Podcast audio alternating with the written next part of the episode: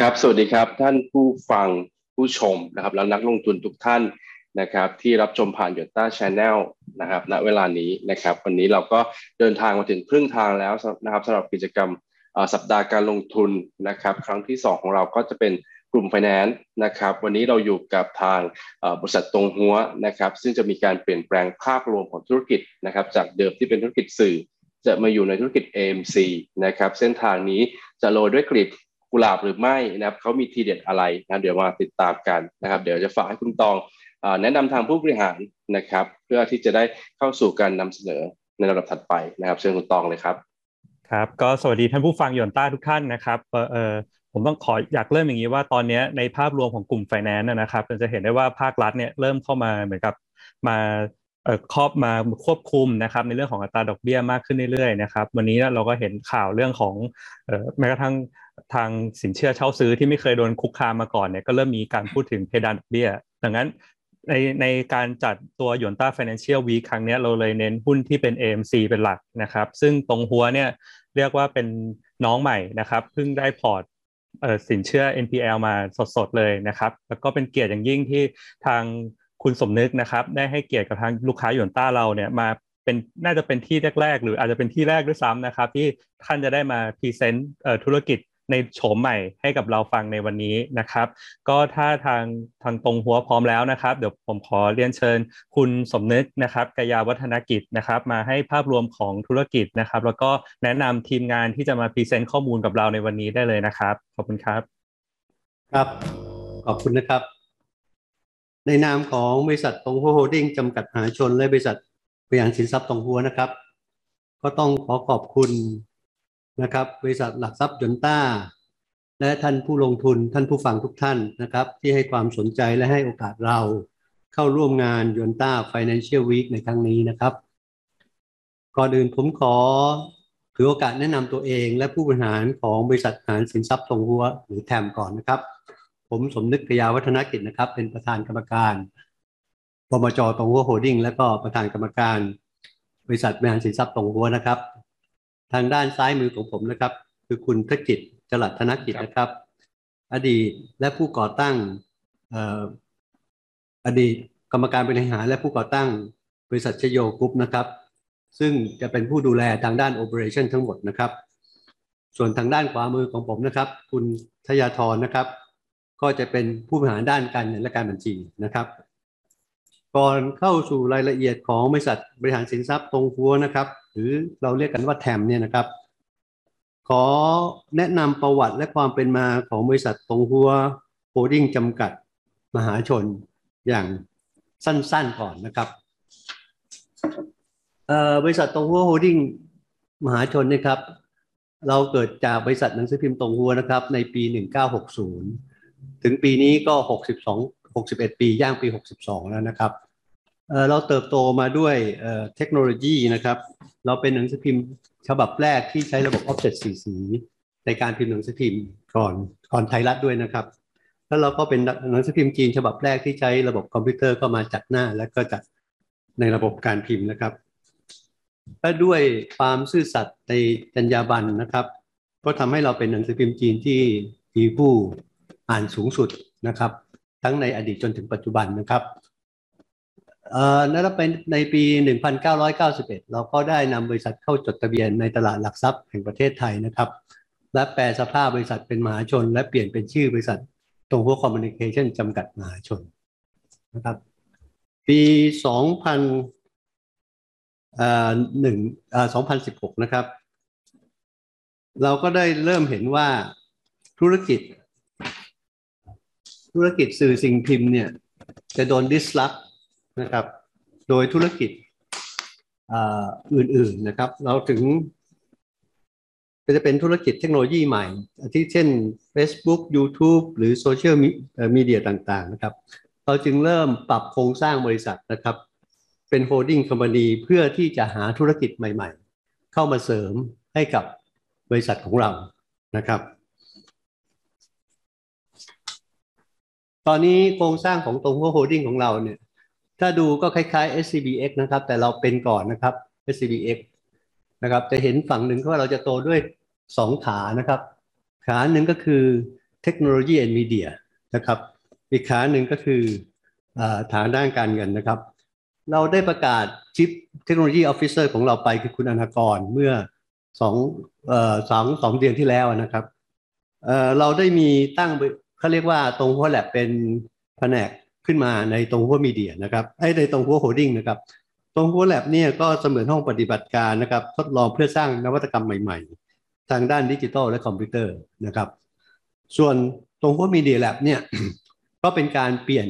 นะครับเป็นการ rebrand บริษัทหนังสือพิมพ์ตงฮั้วนะครับ เพื่อให้เป็นสู่ next generation media นะครับไม่ว่าจะเป็น podcast radio นะครับหรือ voice platform ต่างๆ รวมทั้งนะครับเราจะใช้crypto economic ในการแก้ไขปัญหา fake news นะครับ วันนี้คงเข้าสู่ด้าน finance เป็นหลักนะครับ ด้านเทคโนโลยียังมีอีกเยอะไว้งวดหน้าก็ขออนุญาตท่าน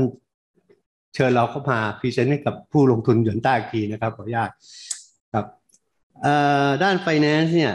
หลังจากเราปรับโครงสร้างแล้วเราก็คิดว่าทางด้านการเงินเนี่ยเป็นสิ่งที่เรามีความแข็งแกร่งอยู่นะครับ เราก็เริ่มทำจากตงฮั้วแคปปิตอลนะครับ ในปี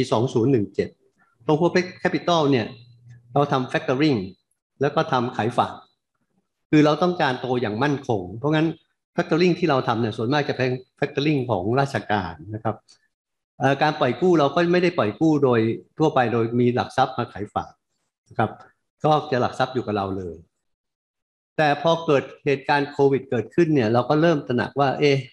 ธุรกิจนี้อาจจะเริ่มมีความเสี่ยงของหนี้สูญเพิ่มขึ้น ถึงแม้ว่าเราจะได้สินทรัพย์กลับเข้ามานะครับ ในการขายสินทรัพย์ออกก็อาจจะต้องใช้ระยะเวลา เพราะว่าเศรษฐกิจน่าจะมีปัญหาหลังจากโควิดเราก็ได้พยายามหาธุรกิจใหม่ ๆ นะครับ ก็มาเจอธุรกิจคือ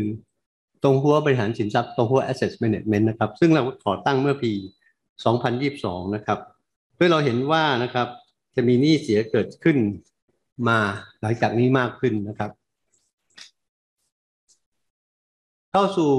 ทางตรงหัว asset management นะครับอยากก่อนอื่นเนี่ยอยากจะให้ดูภาพรวมของ NPL นะครับ แท่กราฟสีฟ้าเนี่ยจะเป็น commercial bank NPL สีสีน้ำเงินเข้มนะครับ เป็น commercial bank NPL สีฟ้าจะเป็น non bank NPL สีส้มก็จะเป็น secure loan นะครับ สีน้ำตาลนะครับ ก็จะเป็น unsecured loan นะครับ แล้วก็ market เปอร์เซ็นต์ของ NPL ต่อโลนนะครับ ซึ่งถ้าเราดูนะครับเอ่อ secure loan NPL เนี่ยก็จะเยอะกว่า unsecured นะครับ แต่ก็จะเห็นว่า unsecured loan เนี่ยมันจะโตขึ้นเรื่อยๆเรื่อยๆนะครับ ถึงแม้ว่าเปอร์เซ็นต์ NPL ต่อโลนจะน้อยลงในปีนี้ครึ่งปีนี้นะครับ แต่ถ้าดูตัวเลขนะครับ ขอสไลด์ตัดไปนะครับ ถ้าดูตัวเลขเราจะเห็นเลยนะครับว่า สีแดงเนี่ย total NPL นะครับสีส้มก็คือ secure loan NPL สีเหลืองคือ unsecured loan เราจะเห็นเลยว่า ถึงแม้ว่าจะมีการในปีที่แล้วกับปีนี้เนี่ยจะมีการ พยายามชะลอไม่ให้บังคับหนี้นะครับ แต่นี่ NPL ก็เติบโตขึ้นมาตลอด เราจะเห็นว่าในปี 2018 เนี่ยจาก 481,000 ล้านเนี่ยโตขึ้นเป็น 500,000 ล้าน แล้วก้าวกระโดดมาเป็น 572,000 ล้าน ปีนี้แค่ครึ่งปีควอเตอร์สองก็ห้าแสนเก้าหมื่นล้านแล้วนะครับ กลับมาดูที่อันซิเคีโลนก็โตขึ้นมาเรื่อยๆนะครับ จากหนึ่งแสนหนึ่งเก้าเป็นหนึ่งแสนสองหมื่นห้าหนึ่งแสนสี่หมื่นหนึ่ง นั้หนึ่งแสนสี่หมื่นห้าพันหรือเก้าร้อยก็หนึ่งแสนสี่หมื่นหกหนึ่งแสนสี่หมื่นหกนี่แค่ครึ่งปี เพราะงั้นเราถือว่าจังหวะเนี้ยเมื่อมีการเเปิดประเทศเกิดขึ้น เราต้องกลับสู่ภาวะปกติ การลงบัญชีเนี่ยนะครับ ซึ่งใช้มาตรฐานใหม่ เราคาดว่า NPL เนี่ยของทั้งทางด้านแบงก์และนอนแบงก์จะต้องออกมาเพิ่มมากขึ้นนะครับ ซึ่งก็คงจะต้องออกมาขายหนี้เสียให้เรามากขึ้น ก็เป็นโอกาสของเราที่จะเข้าไปซื้อหนี้เสียเพื่อมาบริหารได้นะครับ ตอนนี้ของเราปัจจุบันนะครับ เราก็ได้ซื้อหนี้เสียแล้วจากบริษัทอีออนนะครับ ซึ่งที่ผ่านมานะครับ แล้วก็มี potential partner คือคนที่จะเราซื้อที่ติดต่อกันอยู่ก็คือ ธนาคาร TMB ธนาชาติและธนาคารไทยพาณิชย์นะครับ เราได้ติดต่อประสานงานกันอยู่นะครับ นโยบายในการซื้อหนี้ของเรานะครับ อันแรกเลยเนี่ยนะครับในหนึ่งถึงสามปีแรกเนี่ยเราจะเติบโตโดยที่ใช้หนี้ที่ไม่มีหลักประกันทำไมเพราะว่ามันจะเก็บเงินได้เร็วนะครับ จะมีสภาพคล่องค่อนข้างสูงนะครับ เพราะเราไม่อยากใช้เงินทุนเอ่อเราต้องการใช้เงินทุนที่เรามีอยู่นะครับ จะไม่อยากเพิ่มทุนไม่อยากทำอะไรนะครับ แล้วเราก็ดูว่าเอ่อมูลนิธิต่อคนเนี่ยต่อต่อรายตัวเนี่ยอยู่ไม่เกิน35,000บาทต่อคน นะครับสำหรับหนี้ที่ไม่มีหลักประกันนะครับ แล้วก็อายุนะครับอยู่ที่ระหว่าง2ถึง 5 ปีนะครับหนี้ที่เราซื้อมาเนี่ยเราอยู่ที่ 2.5 ปี 2 ปีครึ่งนะครับ ซึ่งถ้ารวมพวกนี้เนี่ยครับคือหนี้ที่หัวเฉลี่ยไม่สูงหนี้ที่ค่อนข้างเรียกว่าหนี้สดนะครับ เราก็เชื่อว่ามันจะสามารถทำให้เราเนี่ยจัดเก็บ หนี้ได้ง่ายนะและลดค่าใช้จ่ายในการทวงหนี้ลงครับส่วนในราคารับซื้อหนี้เราก็อยู่ที่ระหว่าง8ถึง12เปอร์เซ็นต์นะครับเราอาจจะยอมจ่ายแพงหน่อย แต่เพื่อให้หนี้ที่ดีหน่อยนะครับนั่นคือกลยุทธ์ของเรานะครับเอ่อ debt acquisition เรานะครับ ปี 2021เนี่ยเราเพิ่งได้ซื้อหนี้มาเรียบร้อยแล้วนะครับ เป็นจำนวนหนี้3,045 ล้านบาทนะครับ แล้วเราคาดว่าในปี 2022 นะครับ เรามี t a r g e t ที่จะซื้อนี้6,000 ล้าน แล้วก็ 23 6 6,000 ล้าน 24 ก็พันล้านขึ้นนะครับ ซึ่งเงินทุนพวกนี้เราไม่จะเป็นต้องใช้เราจะใช้เงินทุนหมุนเวียนที่เงินสดที่บริษัทมีอยู่นะครับ โดยคาดว่าเนี่ยประมาณปลายไตรมาสหนึ่งหรือต้นไตรมาสสองของปี 2022 เนี่ย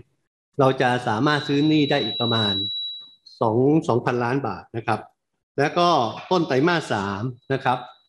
หรือปลายไตรมาสสองก็ได้อีก3,000ถึง4,000ล้านบาท ก็จะได้ประมาณ6,000ล้านบาท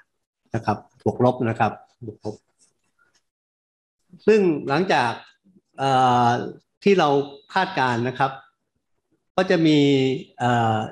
debt portfolio growth ของเราอย่างนี้นะครับ ว่าในปี ปีปีนี้นะครับเราจะเหลือ 3,016 ล้านบาท เพราะเราจะมีได้เก็บมาบางส่วนอพอเราซื้อนี่ก้อนที่ 2 ในปีที่2นะครับพอปลายปี 2022 เรา forecast ไว้เราจะเหลือ 8,777 ล้านบาท แล้วก็จะเป็น 14,046 ล้านบาทในปี 2023และในปีที่ 4 ที่เรา forecast คือ 18,877 ล้านบาทนะครับ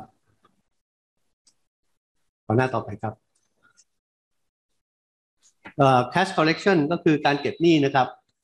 สืบเนื่องจากว่าเราเพิ่งซื้อหนี้เมื่อ quarter ที่แล้วนะครับ ใน quarter สี่ปีนี้อาจจะเพิ่งเริ่มเก็บหนี้เพราะว่ายังไม่ได้เยอะมาก แต่ว่าจะสามารถรับรู้รายได้ได้นะครับ เราเก็บหนี้ไม่ได้มาก เพราะว่าหนึ่งในขั้นตอนการทวงหนี้เราต้องมีการจดหมายให้แก่ลูกหนี้สองแสนแสนกว่าเกือบสองแสนคนนี่นะครับ ทราบว่าจะเปลี่ยนเจ้าหนี้คือใครนะครับ ถึงจะเริ่มกระบวนการทวงหนี้นะครับ เพราะงั้นในปีแรกเนี่ยเราจะประมาณไว้ว่าควอเตอร์สี่แค่ 29 ล้านบวกลบนะครับ ส่วนปีต่อไปเนี่ยเริ่มปี 2022 จะเป็นปีที่เราเก็บหนี้ได้อย่างจริงจังๆนะครับ บวกกันหนี้ที่เราซื้อมาเราคาดว่าเราจะมี cash collection ได้ 610 ล้านบาท ขึ้นไป 1,005 ล้านบาทในปี 2023 และ 1,428 ล้านบาทในปี 2024 ครับ อันนี้คือภาพรวมที่เราจะลงทุนนะครับ ส่วนภาพทางด้านการเงินนะครับ ผมจะขออนุญาตให้คุณธยทรนะครับpresent ต่อนะครับ ครับ เดี๋ยวผมจะพูดถึงเรื่องผลการดำเนินการ และตัวเลขและอัตราส่วนทางการเงินที่สำคัญของบริษัทตงฮั้ว โฮลดิ้งโดยจะเปรียบเทียบผลดำเนินงานในอดีต และปัจจุบันหลังจากที่บริษัทได้เริ่มขยายสู่ธุรกิจ AMC ภายใต้ตงฮั้ว Asset Management หรือว่าแทมนะครับ รายได้ของตงฮั้วโฮลดิ้งหลัง consolidate แล้ว เราคาดการว่าจะเติบโตแบบก้าวกระโดด ทั้งนี้อยู่บนสมมติฐานว่าบริษัทสามารถซื้อหนี้ด้อยคุณภาพมาบริหารได้ปีละ 6,000 ล้านบาทอย่างต่อเนื่องใน 3 ปีข้างหน้า จะเห็นได้ว่าในปี 2018 และ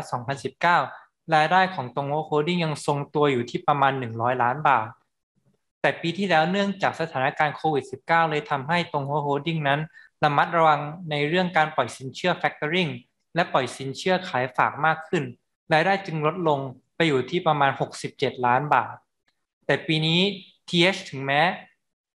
จะพบเจอกับโควิด -19 ระลอกที่ 3 แต่ทางบริษัทก็ยังสามารถปรับตัวเข้าสถานการณ์ได้ และด้วยการเดินหน้าอย่างเต็มสูบกับธุรกิจ AMC ใน Q4 จึงคาดว่ารายได้จะโตไปอยู่ระหว่าง 130 ล้านถึง 150 ล้านในปีนี้ ส่วนในปีต่อๆไปถ้าบริษัทสามารถซื้อหนี้ได้ตามเป้านะครับรายได้ เราคาดการว่าจะโตเป็น 360ถึง500 ล้าน ในปีหน้า แล้วก็โตต่อเนื่องไปจนถึง 850 ล้านบาทถึง 1,200 ล้านบาทในปี 2024 ครับ ส่วนในด้านของ cash collection บริษัทเริ่มจัดเก็บหนี้ปีนี้ ในควอเตอร์4และคาดว่ายอดจัดเก็บจะอยู่ระหว่าง 24.5 ล้านบาทถึง 29 ล้านบาท และจะเก็บได้เพิ่มอีกประมาณ 200 ล้านถึง 270 ล้านบาท ภายในปีหน้าของหนี้ที่ก้อนที่ซื้อมาปัจจุบัน แต่ถ้ารวมพอร์ตหนี้ที่ซื้อเพิ่ม ที่เราคาดการว่าจะซื้อเพิ่มอีก 6,000 ล้านในปีหน้านะครับ ยอดจัดเก็บเราจะถูกประมาณการไว้ที่ 466 ล้านถึง 609 ล้านบาท และเติบโตไปเรื่อยๆ จนถึง 1,000 กว่าล้านบาทในปี 2024 ครับ ส่วน gross profit margin ของบริษัทในปี 2019 ถึง 2020 จะอยู่ที่ประมาณ 27 ถึง 28 แต่ในปีนี้เมื่อ TH เดินหน้าธุรกิจ AMC ภายใต้แทมเราเลยคาดว่า gross profit margin ปีนี้จะอยู่ที่ประมาณ 65%และเติบโตไปถึง 71% ภายในปี 2024 ครับเอิมทางบริษัทก็ได้ และบริหารให้ได้มากที่สุดมาตลอดนะครับ จะเห็นได้ว่าในปี 2018 ถึง 2020 บริษัทได้พยายามลดค่าใช้จ่ายมาตลอด แต่ SG&A ต่อรายได้ ก็ยังอยู่ในระดับที่ 30%แต่เนื่องจากธุรกิจ AMC เป็นธุรกิจที่ gross profit margin ค่อนข้างสูง และบริษัทไม่ต้องลงทุนเพิ่มเติมอะไรมากนัก นอกจากการซื้อพอร์ตนี่มาบริหาร จึงจะทำให้ SG&A ต่อรายได้ลดมาอยู่ที่ 13-14%ในปีนี้ และลดลงต่อเนื่องไปจนถึง 7-9%ภายในปี 2024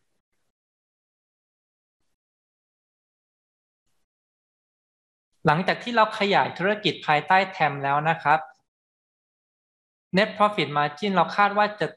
เติบโตจากปัจจุบันที่อยู่ที่ 40%ไปสู่ 50%ส่งผลให้ Net Profit ของบริษัทสามารถเติบโตแบบ exponential ได้ เราคาดว่ากำไรสุทธิจะโตได้ 7-9 เท่าตัวภายใน 3 ปีข้างหน้า ถ้าแทมสามารถขยายพอร์ตหนี้ได้อย่างต่อเนื่อง ซึ่งสภาพคล่องของตงฮั้ว โฮลดิ้งที่มีอยู่ณตอนนี้นั้น ยังเพียงพอโดยที่ไม่ต้องออกหุ้นกู้หรือเพิ่มทุนครับ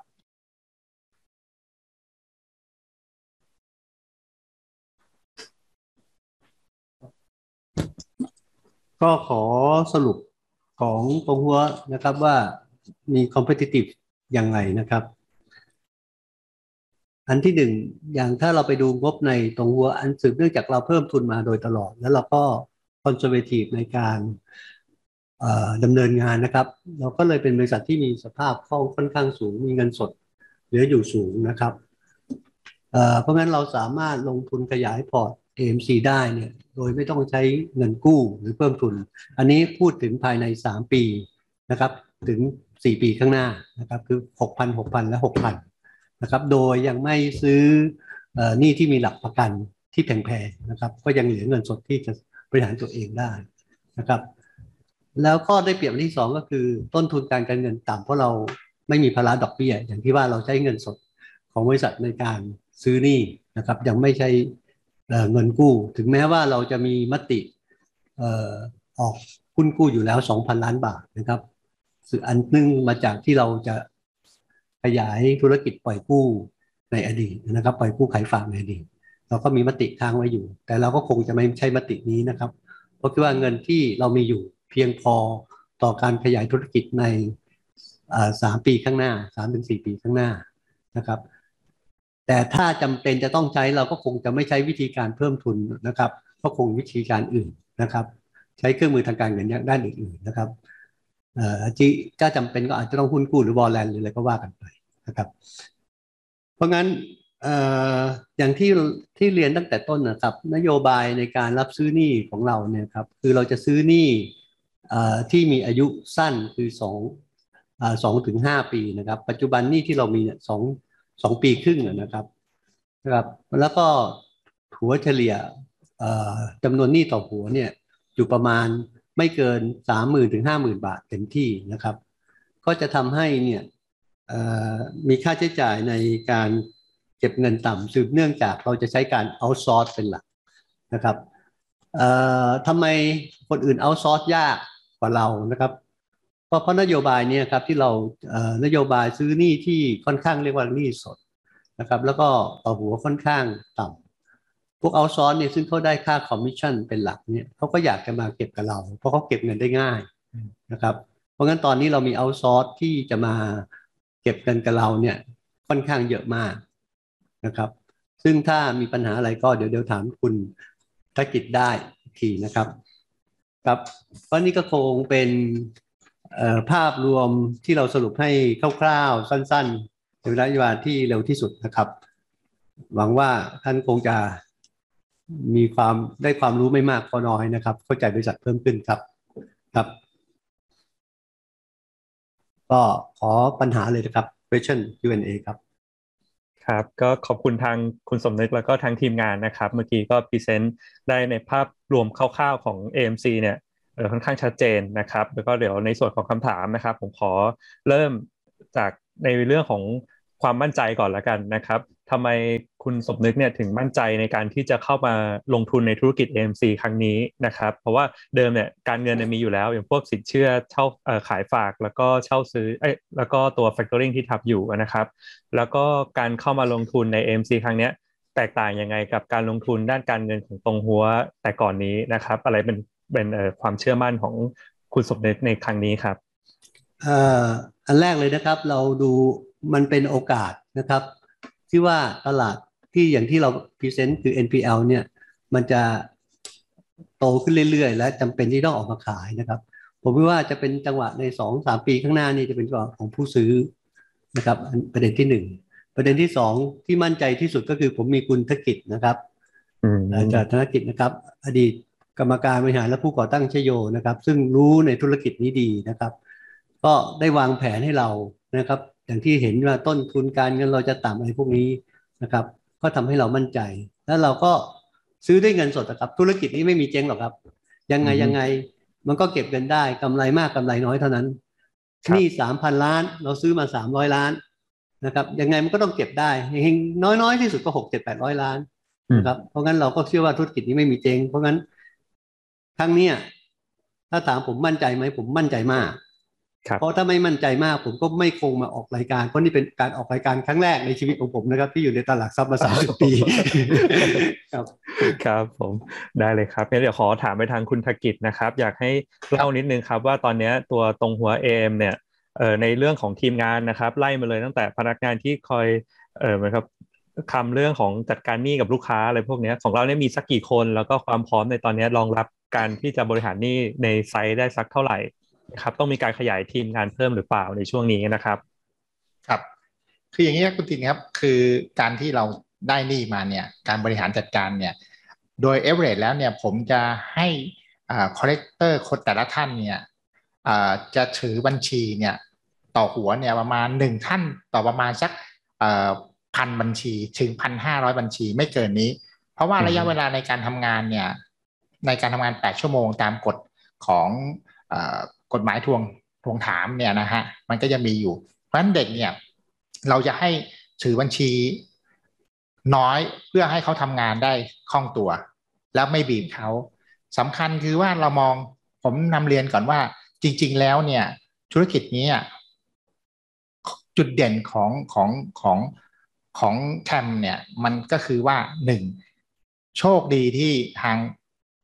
แทมเนี่ย ซื้อซื้อซับมาเนี่ย ในราคาที่ถามว่าแพงไหม ไม่แพง เมื่อเทียบกับ factor ทั้ง3 factor หนึ่ง write-off ต่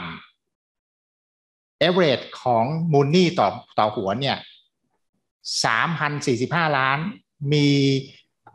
ลูกค้าอยู่ประมาณหนึ่งแสนหนึ่งหมื่นสามพันลายเอเวอเรประมาณสองหมื่นเจ็ดเพราะฉะนั้นถามว่านี่ต่ำการทวงถามการติดต่อลูกค้า เราเองนะวันนี้เนี่ยสิบคนเนี่ยเราเจอเจ็ดคน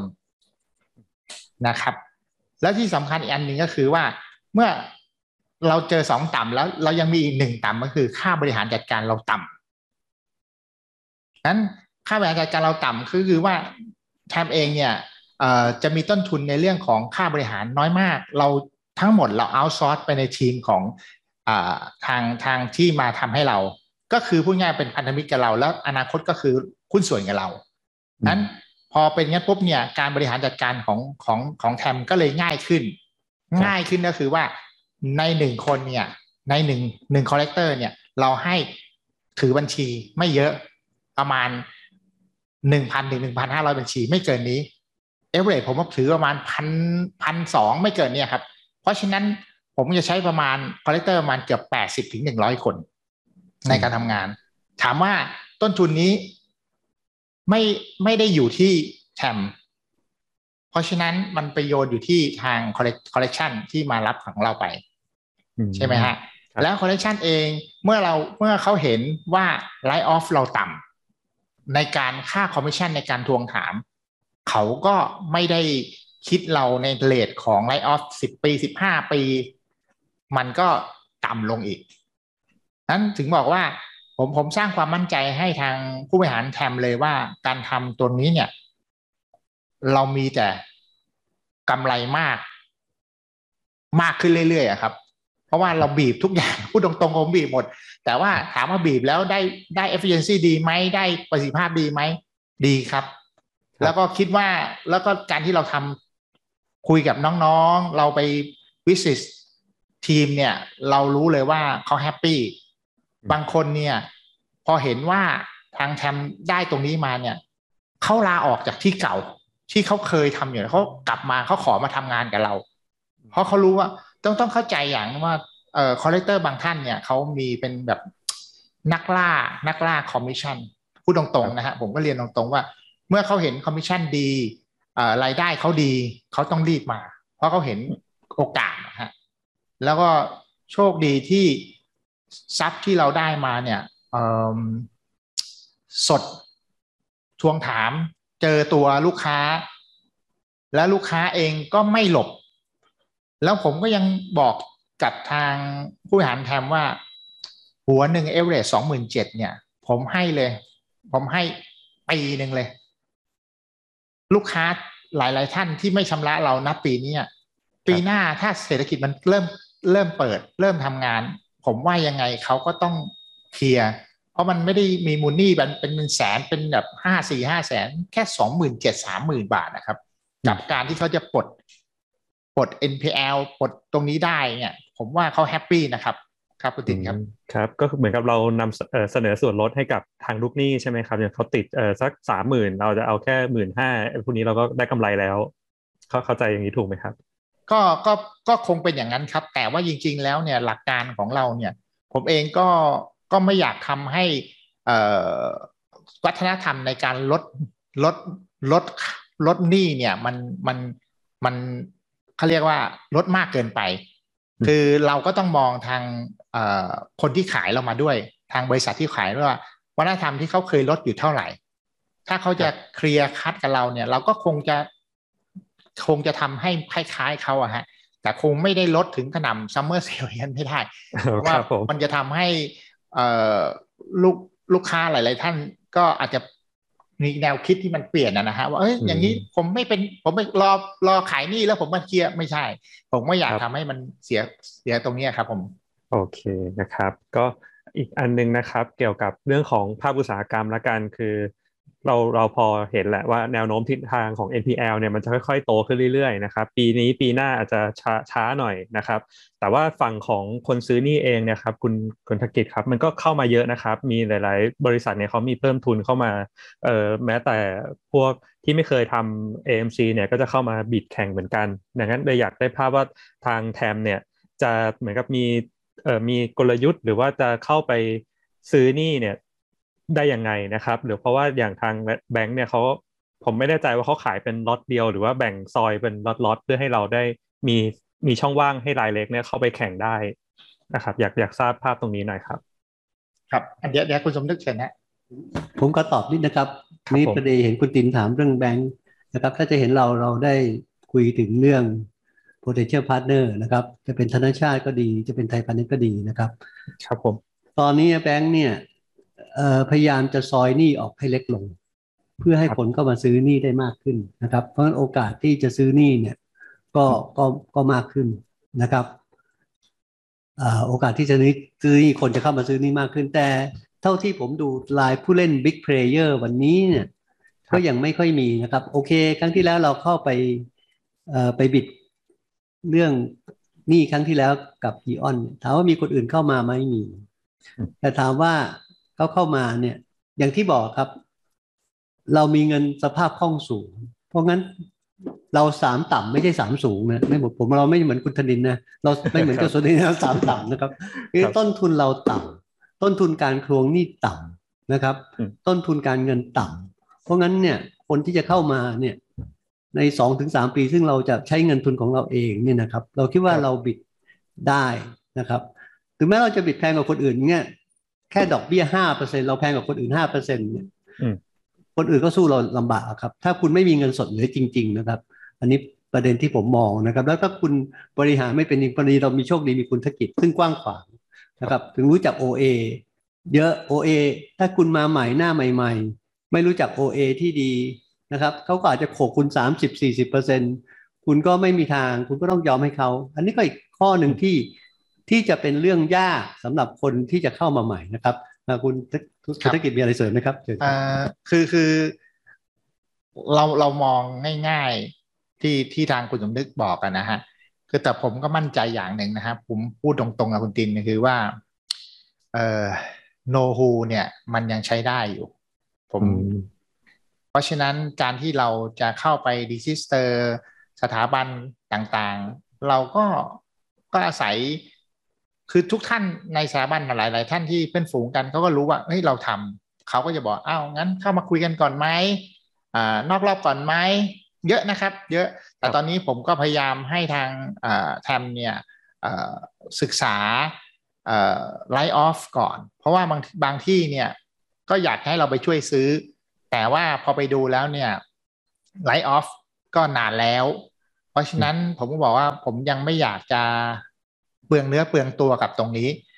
เพราะว่าอืมเราเรายังมีหลายคือแสนกว่าล้านที่อยู่ตรงเนี้ยอยู่ในมือเราอยู่ในในตลาดอยู่ในเนี่ย เราสามารถที่จะเล่นได้ แล้วเราเองทางคุณสมนึกเองก็ไม่ได้ซีเรียสเรื่องว่าเอ่อเรื่องการเงิน ถ้าได้ได้สามต่ำซื้อเลย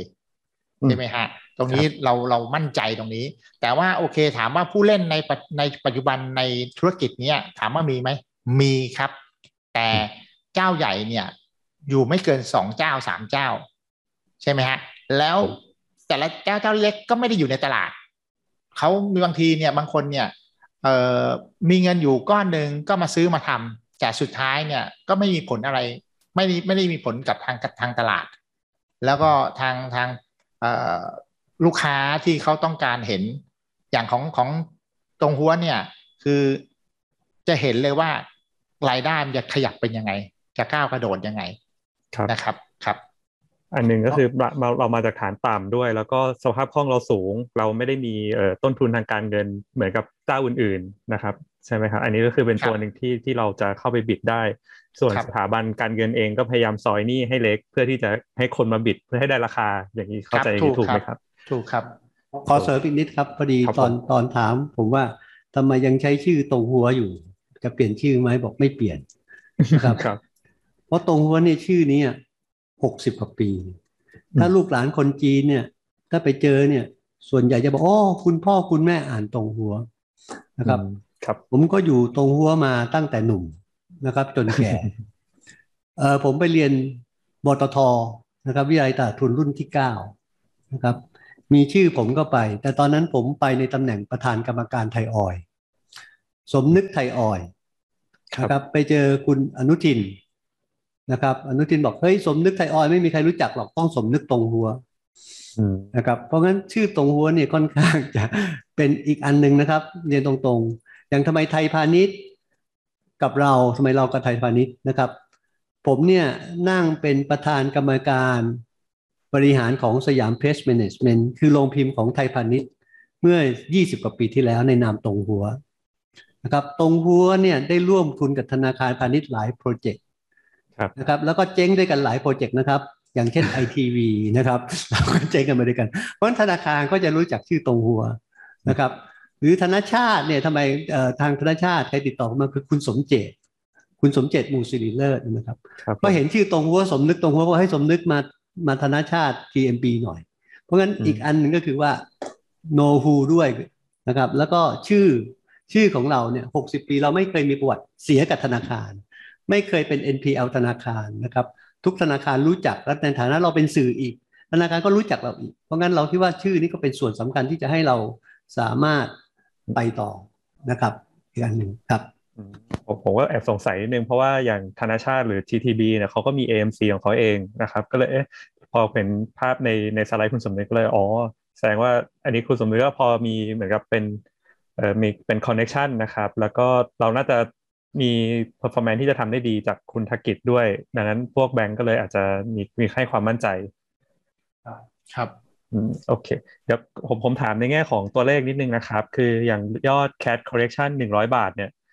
จะคิดว่าเป็นกำไรเลยนะครับ มันจะได้สักเท่าไหร่ เพราะว่าเหมือนกับตอนช่วงต้นนะครับ เวลาซื้อหนี้มาเนี่ยจะต้องเอาไปตัดต้นทุนอะไรพวกนี้นะครับ มีตั้ง ECL ก็เลยไม่แน่ใจว่าในช่วงแรกเนี่ย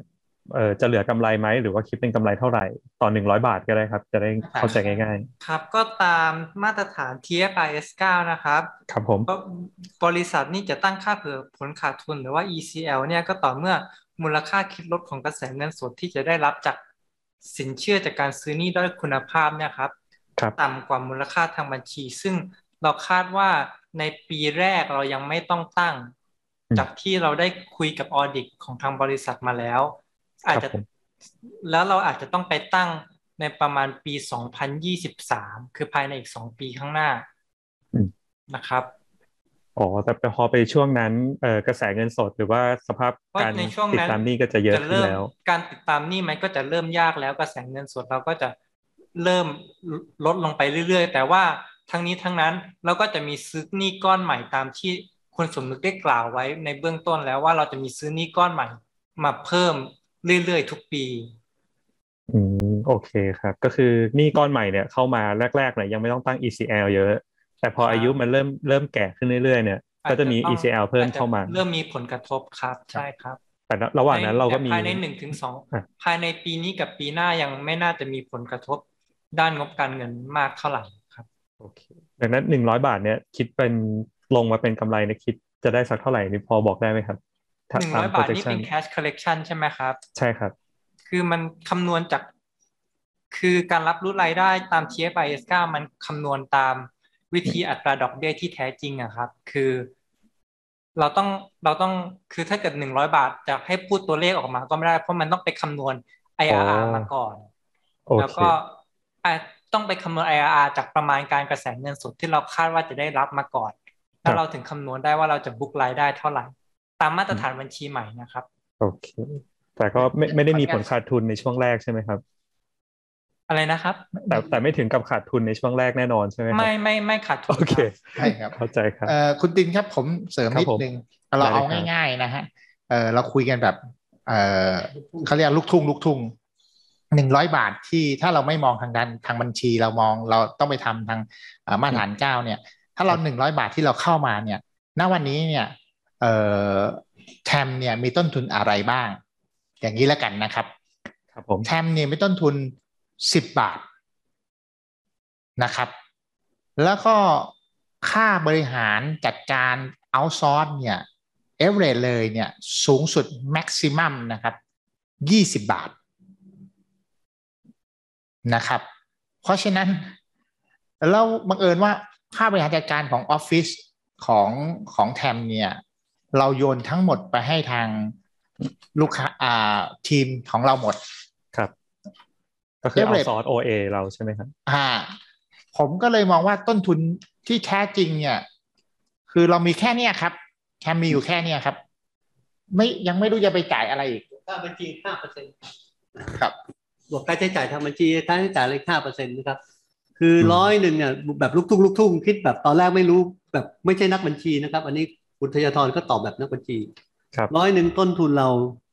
สิบบาท ค่าทวงหนี้ยี่สิบเปอร์เซ็นต์บวกโอเวอร์ใหม่ก็อีกห้าเปอร์เซ็นต์ก็ยี่สิบห้าเปอร์เซ็นต์ก็คือสามสิบห้าเปอร์เซ็นต์สามสิบห้าเปอร์เซ็นต์ก็เหลือกำไรสักเอ่อหกสิบหกสิบห้าหกสิบห้าจ่ายภาษีไปยี่สิบเปอร์เซ็นต์เราก็เหลือประมาณห้าสิบถึงห้าสิบห้าเปอร์เซ็นต์จากร้อยหนึ่งนี่หมายถึงคิดแบบพ่อค้าทั่ว ๆ ไปครับนะครับพอมาเจอหลักการลงบัญชีใหม่ หาหา IRR ผมก็งงเหมือนกันนะครับ ก็งงเช็คเหมือนกันนะครับ ก็ไม่รู้ยังไงแต่ว่าเท่าที่เราดูแล้วเนี่ยประมาณการกำไร อย่างที่เรามีนะครับ ก็จะเพิ่มขึ้นเรื่อยๆ จะไม่มีขาดทุนนะครับอืมตั้งแต่ปีนี้ไปแล้วก็กำไรของตัวหัวจะโตขึ้นเจ็ดถึงเก้าเท่าติดเท่าอะเจ็ดถึงเก้าเจ็ดถึงเก้าเท่า ถ้าเราทำได้ตามแผนงานนี้ ซึ่งเรามั่นใจไหม ผมมั่นใจค่อนข้างสูง ปีหน้าเนี่ยค่อนข้างมั่นใจเกือบเก้าสิบเปอร์เซ็นต์ละ นะครับอืมแต่อีกปีหนึ่งเนี่ยก็ต้องขอดู แต่เราก็เชื่อว่า NPL จะต้องออกมาเยอะ แล้วเราเชื่ออีกอย่างหนึ่งว่าทาง EON เนี่ยกำลังปรับโครงสร้างเขาปรับโครงสร้างของเขาอยู่นะก็อาจจะออกมาเยอะกว่าที่เราคิดได้ซ้ำถึงตอนนั้นผมถึงบอกว่าเฮ้ยเราเงินทุนเรามีไหมเรามีพอตาม projection แต่ถ้าออกมาเยอะๆเนี่ยเราจะทำยังไง อาจจะไม่พอ ถ้าไม่พอเราไงเราก็คงจะใช้เรื่องหุ้นกู้หรือวอลเลนเป็นหลักนะครับเราเราคงจะไม่ใช้เรื่องการ RO right offering ไม่มีแน่นอน นะครับโอเคเราจะไม่เพิ่มทุนเป็น RO แน่นอนนะครับได้จะใช้ครับเครื่องมือทางการเงินอย่างอื่น ๆ ที่ไม่กระทบกับผู้ถือหุ้นนะครับก็เออเรากำลังจะถามพอดีว่ามีโอกาสเพิ่มทุนอีกหรือเปล่าครับชัดเจนละชันะดครับเจนว่านะครับชัดเจนนะครับว่าคงไม่ RO นะครับเพราะว่าไม่เอาก็จะถามว่า ถ้าเกิดเราใช้เงินซื้อหนี้หกพันหกพันหกพันสามปีข้างหน้านี้ก็คือเงินที่เรามี cash flow ตอนนี้คือพอเพียงพอครับยังไม่ยังไม่ต้องกู้ด้วยซ้ำไม่ต้องกู้ครับไม่ แต่องว่ากู้ถ้าเกิดมันมีโอกาสที่มากกว่าปีละหกพันได้ แล้วต้องกู้ก็จะก็ก็ก็พร้อมที่จะกู้ถูกไหมครับครับพร้อมที่จะออกบอร์ดโอครัเคบที่จะถามว่าถามภาพในอดีตนิดนึงว่าหลังจากที่เราทำธุรกิจสื่อแล้วมันไม่ประสบความสำเร็จก็ด้วยความที่มันเป็น disruption เนี่ย แล้วเราก็ไปลอง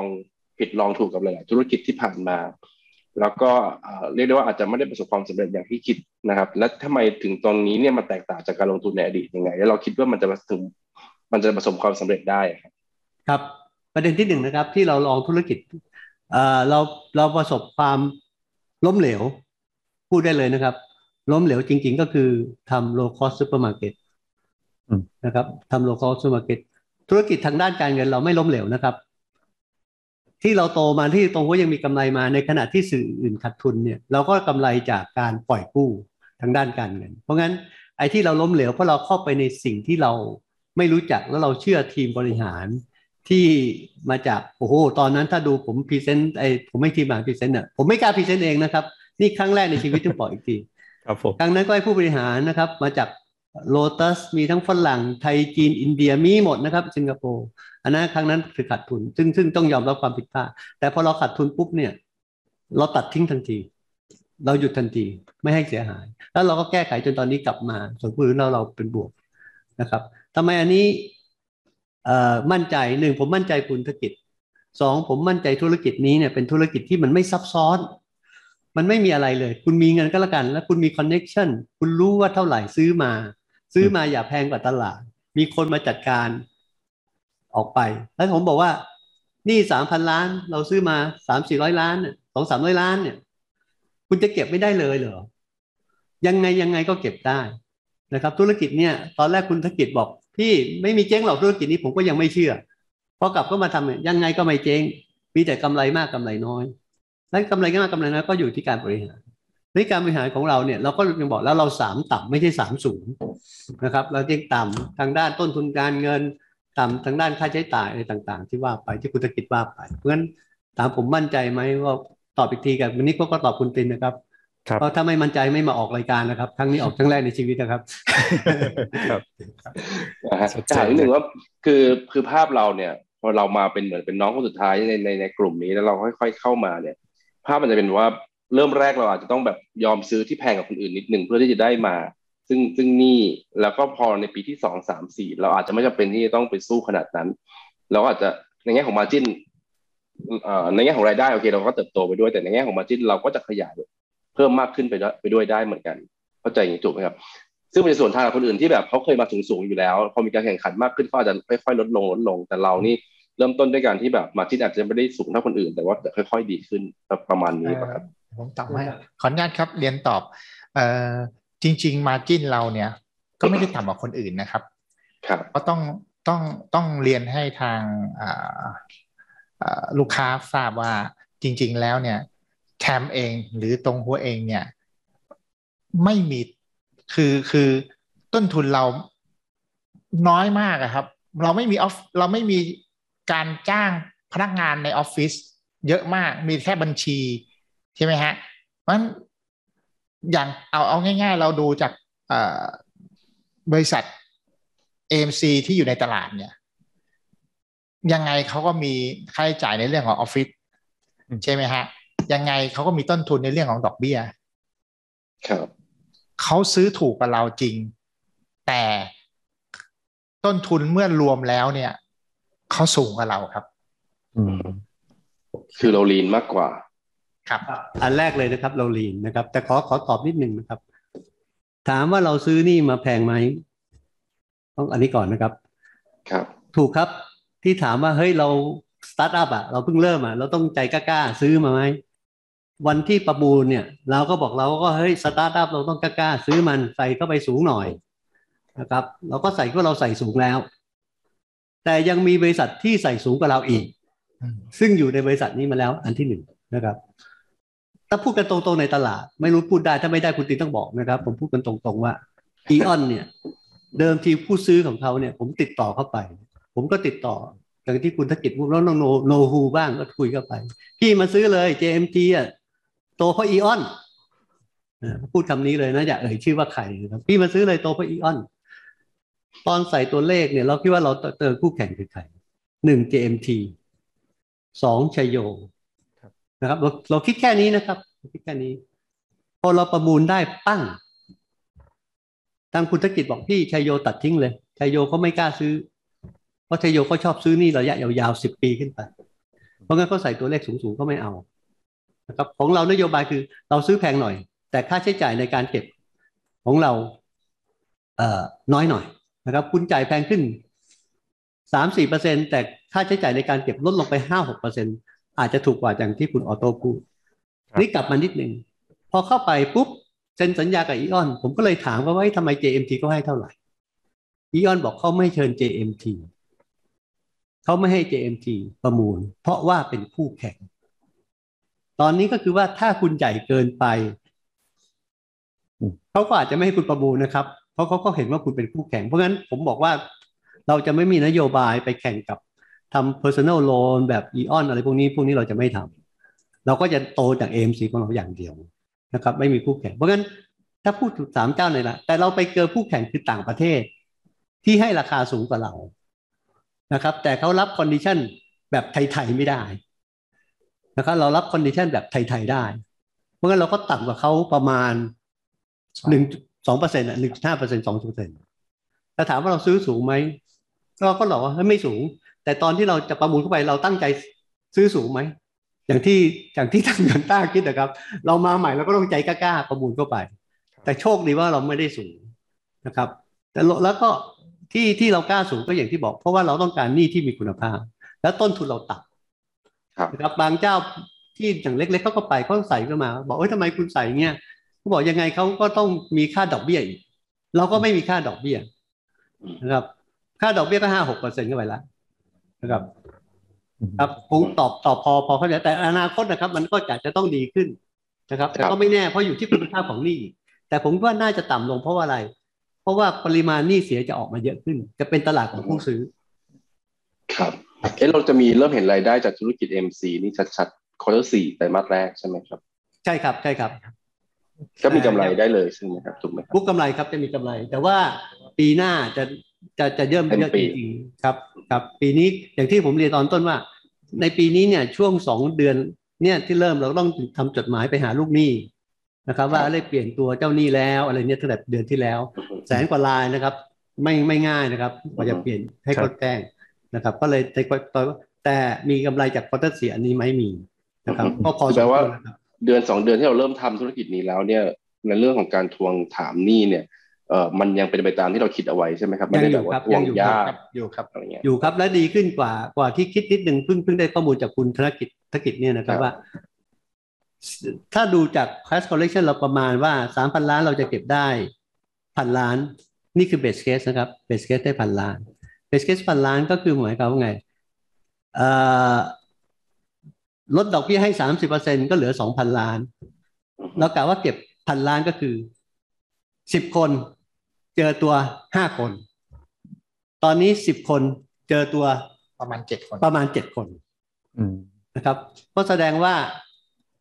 ดีกว่าที่คาดด้วยซ้ำแต่ก็ต้องรอดูนิดหนึ่งนะครับว่า สถานการณ์โควิด อะไรพวกนี้เป็นยังไงกับเศรษฐกิจไทยนะครับ นะครับเดี๋ยวพอดีผมมีคำถามจากทางช่องแชทนะครับ อยากให้ขยายความเรื่องตรงหัวแลบนะครับ ที่มีการลงทุนเกี่ยวกับพวกเทคโนโลยีบล็อกเชนคริปโตนะครับ มีความคืบหน้าไปอย่างไรบ้างแล้วครับ คือไม่ทราบว่าตอบที่นี้เราจะผิดกฎ ก.ล.ต. หรือเปล่าอ๋อครับผมเพราะเรายังไม่อาจจะประกาศนะครับ คงจะมีในไตรมาสเอ่อในปลายไตรมาสสี่นี่ครับคงจะมีข่าวอะไรออกไป แต่ว่าตอนนี้เราก็เริ่มประกาศเรื่อง CTO นะครับ ครับผมคริปโตก็คือการใช้คริปโตอยู่ในแพลตฟอร์มที่จะช่วยใคร fake news อะไรพวกนี้นะครับอืมอันนะครับครับแต่เรายืนยันอย่างว่าเราไม่ออก ICO นะครับ เราไม่ทำ ICO ครับครับนั่นจะไม่ทำ ICO ครับอือฮึก็คือให้คอยติดตามพอด้วยสี่นี่แหละน่าจะมีข้อมูลเกี่ยวกับเรื่องนี้ครับมากขึ้นครับครับครับ ถามนิดนึงสิครับว่านอกเหนือจากธุรกิจของแทมแล้วนี่ทางตรงหัวเอง ตัวตัวบริษัทแม่เนี่ยครับมีธุรกิจอื่นๆอีกไหมครับ ที่จะทำ เอ่ออย่างที่พรีเซนต์ตั้งแต่ต้นนะครับ ตรงหัวเราจะโตด้วยสองสองขา ขาหนึ่งคือการเงินที่ว่าคือ AMC นะครับ